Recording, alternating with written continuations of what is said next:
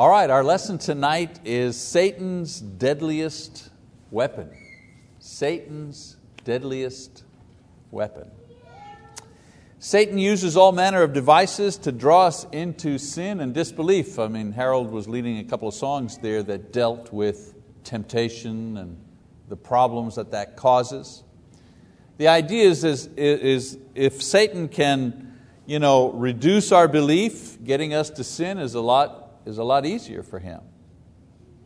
Some of his tactics you probably recognize. Troubles or sorrows to rob us of our joy.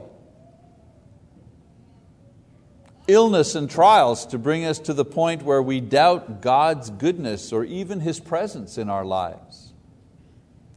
False ideas and doctrines to capture our attention. And of course, the lure of immorality, worldly pleasure, and power to seduce us into serving Him rather than serving the Lord. And I, I mean, that's a short list. There's a much longer list, but you get, you get the idea. Now, all of these are mighty entrapments that make many people fall into sin, fall away from the faith. But all of these together do not wreak as much damage to our souls or to the church as his deadliest of weapons, which is words. Words are his deadliest of weapons. We have all heard the quotation, you know, the pen is mightier than the sword. We've all seen and experienced certain words that have seared into our conscience and memories over time. Words that, that move entire nations for good. When John F. Kennedy said, Ask not what your country can do for you, but rather what you can do for your country, a call to sacrifice, a call to commitment. Uh, you know, people remember those words and were moved by those words at the time and even today. Other words, other words plunge us into war. Heil Hitler! Would you like to go somewhere or be part of a meeting where everyone were, was saying Heil Hitler? I'd be a little nervous.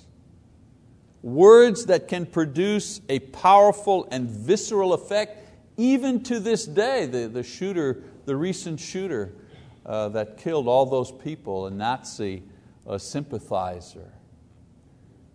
And so when it comes to attacking, distracting, dividing the disciples of Jesus Christ, Satan's deadliest tools are words. So, in my lesson this evening, I'd like to describe some situations where words either build or destroy the Lord's church. I mentioned in my class this morning that more problems happen in the church because of words. Now, in the church, the determining factor that separates a growing church from a divided church a happy congregation from a war zone, a loving Christian family from a closed and cold one. The difference between these extremes are usually the words that we speak. Words that we either speak to ourselves or to one another or about one another, or words that are spoken to the outside community the words that we use can build or they can destroy. We choose, and many times Satan urges us to choose what is not true, pushes us to say what is ugly, what is hurtful, what is mean, what is proud. Now, the Bible has a lot of examples of such destructive words. For example, when Job was struck down with many afflictions and needed a word of faith. He needed a word of, of hope or love. Satan moved his wife to deliver a deadly blow with words. She answered his pain with the words, Why don't you curse God and die? Pretty good bedside manner, wouldn't you say?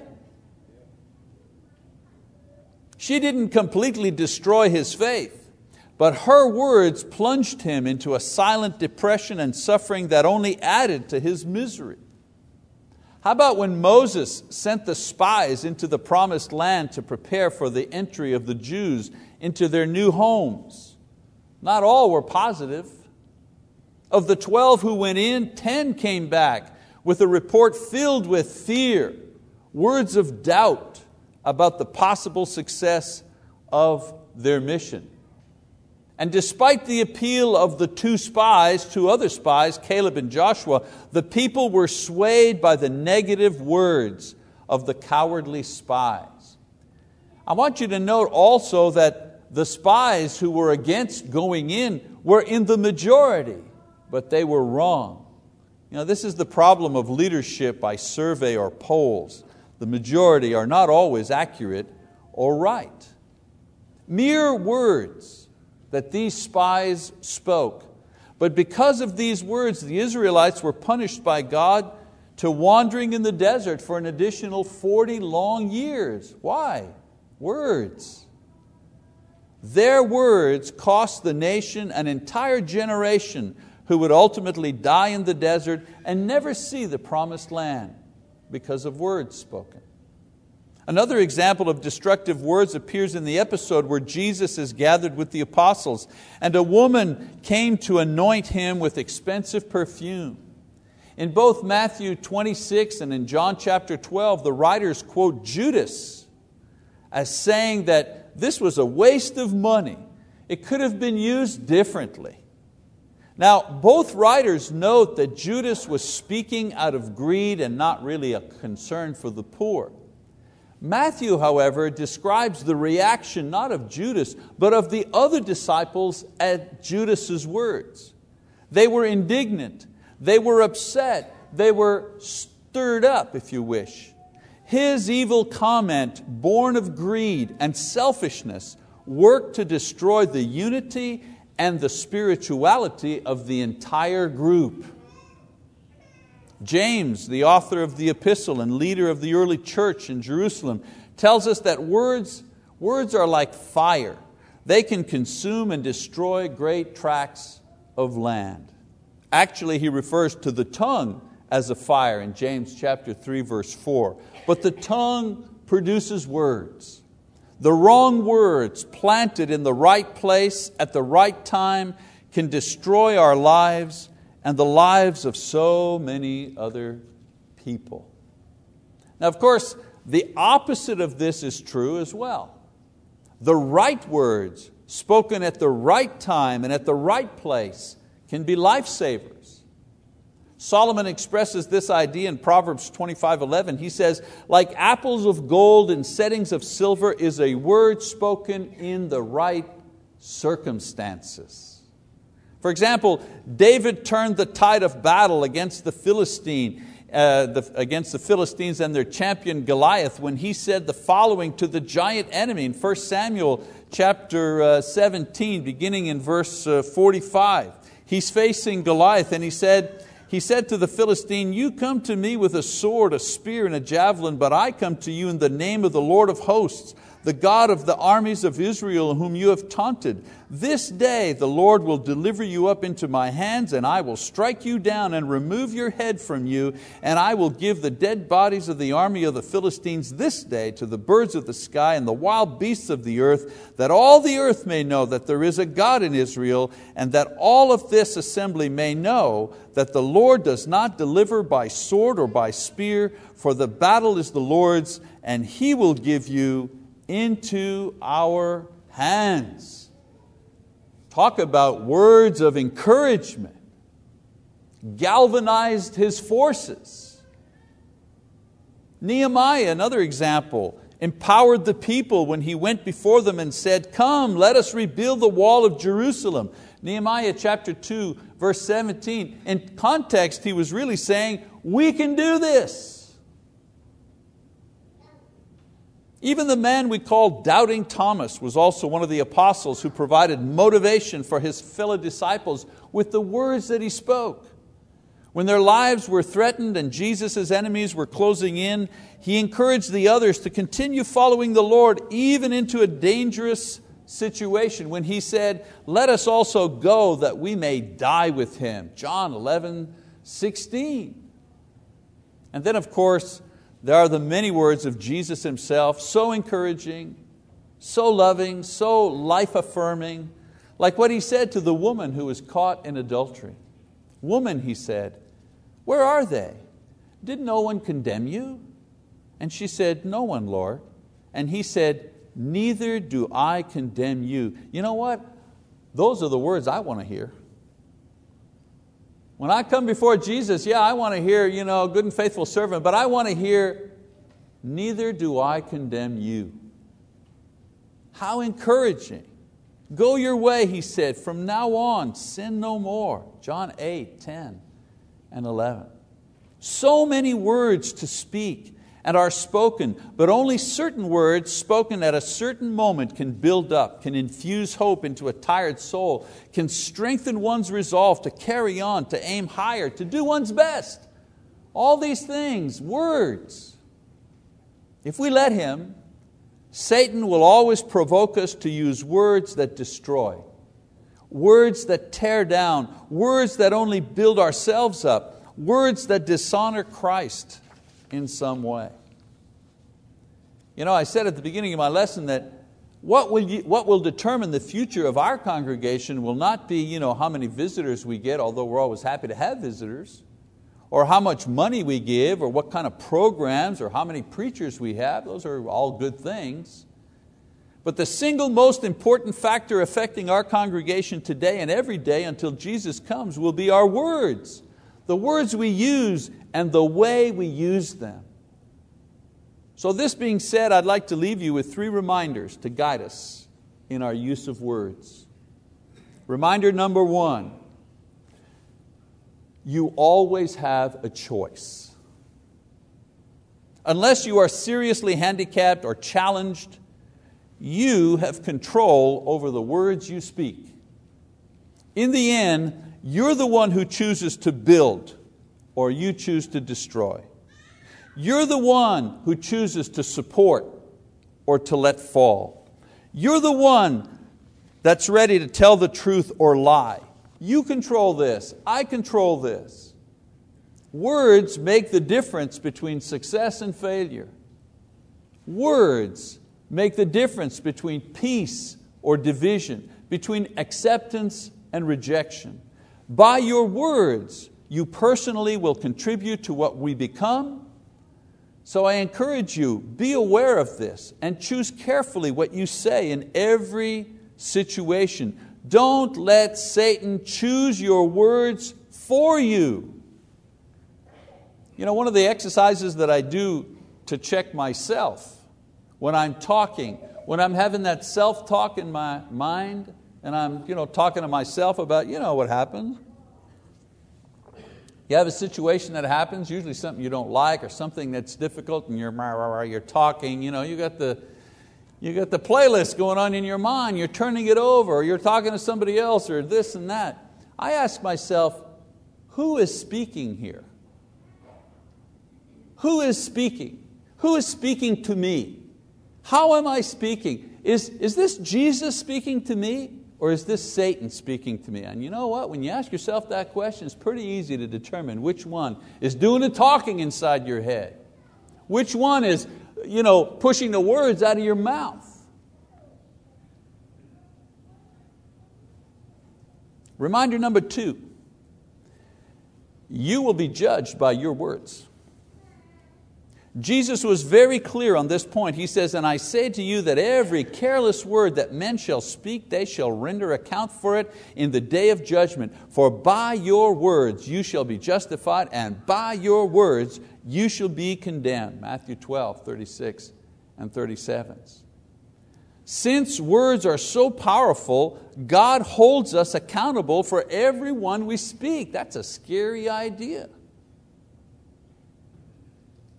What your mother taught you, or should have taught you, is very true and very biblical. If you don't have something good to say about people, about the church, about the program, about whatever, then just don't say anything. Now, you're allowed to feel badly, you're allowed to have a negative opinion about someone or something, but unless you've talked to God first, or you're talking to the right person to resolve things, you risk your own condemnation by speaking out. Again, I have another this little rule of thumb that helps remind me when I'm becoming too critical, and trust me, it's easy for me to be critical. The rule of thumb is share the good, pray about the bad. If all I see is, is bad in you, then I need to pray about that, not talk about that. If I see good in you, then I need to remind you of the good that I see in you. And when I talk to somebody else about you, I need to just talk about the good things I see in you. The bad things I see in you, I need to bring those to the Lord in prayer. If you want to grow personally in Christ, if you want to avoid condemnation and build up the church, judge yourself and your speech before you share it with other people. I was mentioning that again this morning in uh, our Ephesians class. We were talking about words and so on and so forth. And I was saying, you know, I guess I'm not of the, the generation that uses Facebook a lot. That's the big thing nowadays, Facebook, everybody's on Facebook. And I can see the, the usefulness of, of Facebook, certainly. Uh, our Bible Talk uh, television ministry, uh, we're on Facebook. We get lots of followers on Facebook that, that you know, dial up our, our, our, our videos and stuff like that. But I also sometimes see things, not, I'm not on Facebook, but I see things my wife's computer or others when they talk about it, I say, are you kidding me? Are you kidding me? You are a Christian man or you are a Christian woman and you have posted this picture of yourself so that everybody can see you? You're giving all the details of the quote party you went to and, and this is for everyone to see? Shame on you. You, want, you, you need a filter. Some of people in this church need a filter. I won't call out names, but you know who you are. And some of you are not here. I hope you're watching the video on Facebook. That'd be strange, hey, getting called out on Facebook for what you put on Facebook. Yeah, I said that a, a, a good way to kind of you know, filter your stuff if you can't put it on the screen back here on Sunday morning so everybody can enjoy it, don't put it on Facebook. If you'd be ashamed if somebody showed your stuff that you post publicly in the church building, then you better not post it at all. That'd be a pretty good filter for everybody. Amen? I, I think so. I'm not being overly harsh here. I mean, we have a reputation to maintain. We're Christians. If people see our lives, you know, we've got this wonderful opportunity to share our lives and share things in a public way because of the technology today. It means we have an opportunity to show the best we have about living in Christ. But if people can't tell the difference between, if people are saying, you're a Christian, wait a minute, I've been on your Facebook for a month, you're telling me you're a Christian? If that's the reaction you're getting, well, maybe, maybe you need to think twice about what you're doing. And then reminder number three strive to fill the world with His words, not your words. His words, not your words. You know, if the whole world would be quiet just for 10 minutes and listen only to Jesus' words, this would be a much better place to live in. As it is, we have to compete with so many other words in order to get the message of the gospel out. There are the words of Satan spread through lies and alluring offers of pleasure.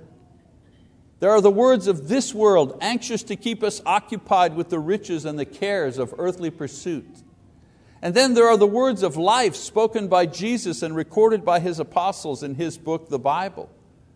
And we have to decide which words will we fill our hearts and minds with, which words will we fill our homes and families with, which words will we fill the world with, which ones?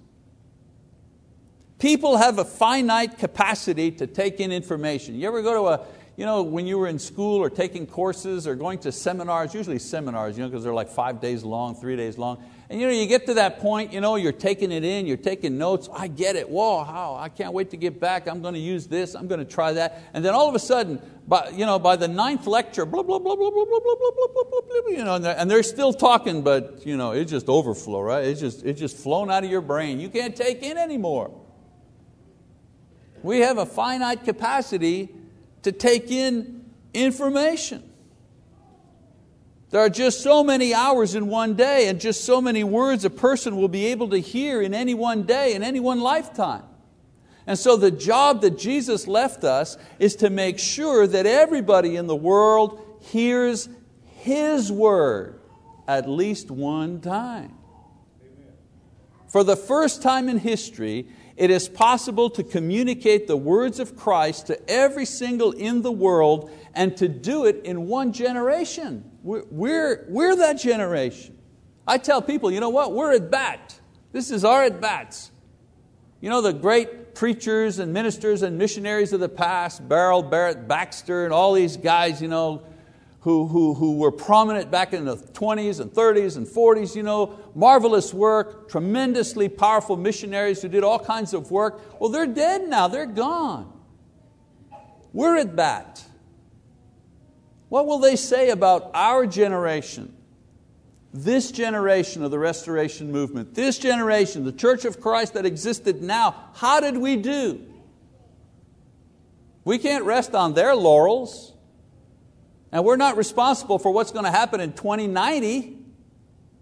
This is our at bats. This is our turn to fill the world with the words of Christ. And God has given us tools that no one ever had to do that very job. Are we doing it? Because of TV and radio, of course, print, especially the internet, we now have the technology to carry out Jesus' command in Matthew 28 and Mark 16 to the whole world. His word is in our hearts and on our lips, and He has provided the means to deliver it through modern communication technology. All that is left is to find those people in this generation who are ready to say, Here I am, Lord, send me to turn the world upside down for Christ. It's our turn. What are we doing about it? Oh, what God could do with us, brothers and sisters, if we would go all out to fill the world with the words of Christ and not the words of Satan.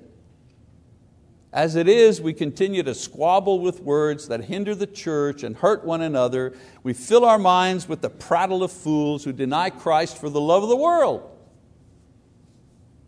We know all the recent movie stars, what they're doing, and so on and so forth, but we can't remember a single passage of Scripture. What's wrong with that picture?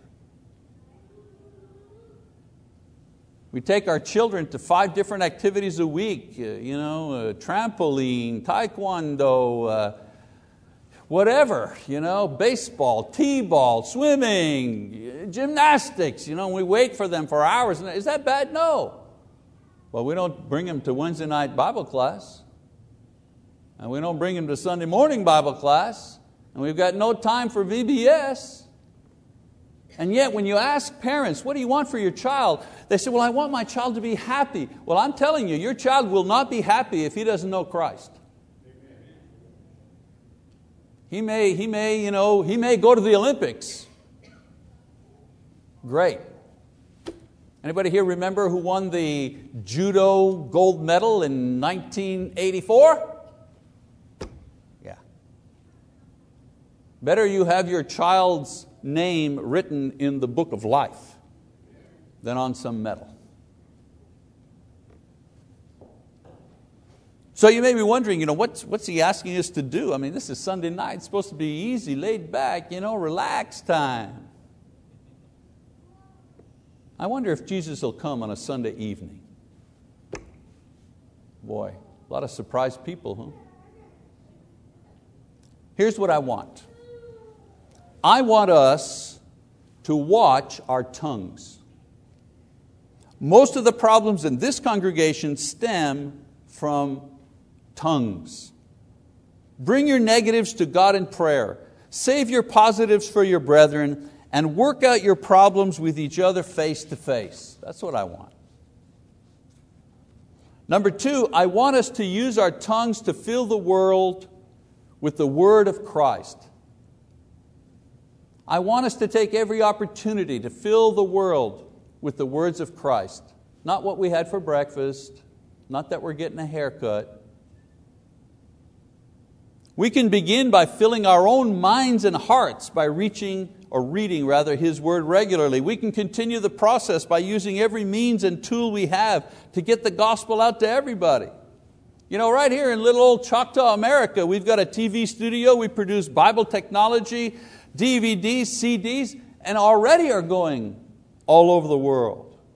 A teaching website that has access to every country in the world a church website where Marty's sermons and my lessons are accessible to anyone. I want us to support that idea. Learn you know, the, the, where to send people to our website. ChoctawSaints.org, BibleTalk.tv. Hey, you ought to check this out. Hey, you got a Facebook? Link us to your friends. You can't teach your friends? Fine, link us, we'll teach them. And number three, I want us to obey the words of Jesus as soon as we can. Is Dylan, is it Dylan? Where is he? I haven't got my glasses on. Dylan, are you here? Stand up a minute. This is our newest brother in Christ right here. He was baptized this afternoon. Amen, church? Amen. Amen. Way to go, Dylan.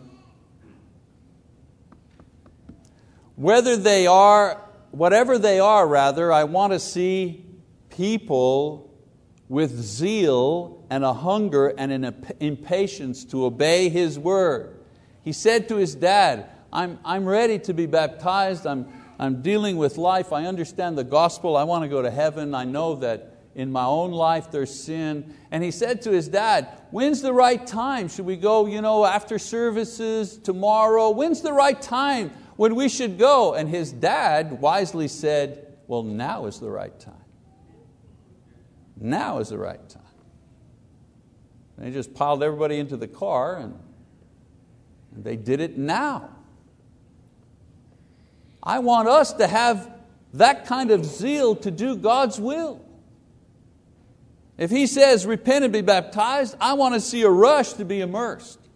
If he says, don't do that, I want to see people stopping as quickly as they can. If he says serve, I want to see people competing with each other to do his work. If he says go or come, I want to see people saying, well, where do you want me to go and when do you want me to leave? I want to see a glorious church of Christ, a light on a hill, a beautiful bride, a body strong, able to do the will of the Lord. Maybe I'm just a little tired of this earth. And I'm hungry for a glimpse of heaven. And a church hungry and thirsty for Christ. This is the best view that I can get of heaven while I am here on earth. I guess what I'm saying is, I don't want the church, I don't want this church to be like the world. I want it to be the kingdom of God. That when I am here, I see people of the kingdom, not people of the world. We got plenty of those. And so I hope that my words have been edifying for you. And if there's a step to take, if there's a decision to make, if there's a resolution to establish, a sin to leave behind, a Savior to come to, I hope that you will do it now or come forward, whichever is appropriate for you, as we stand and as we sing our song of invitation this night.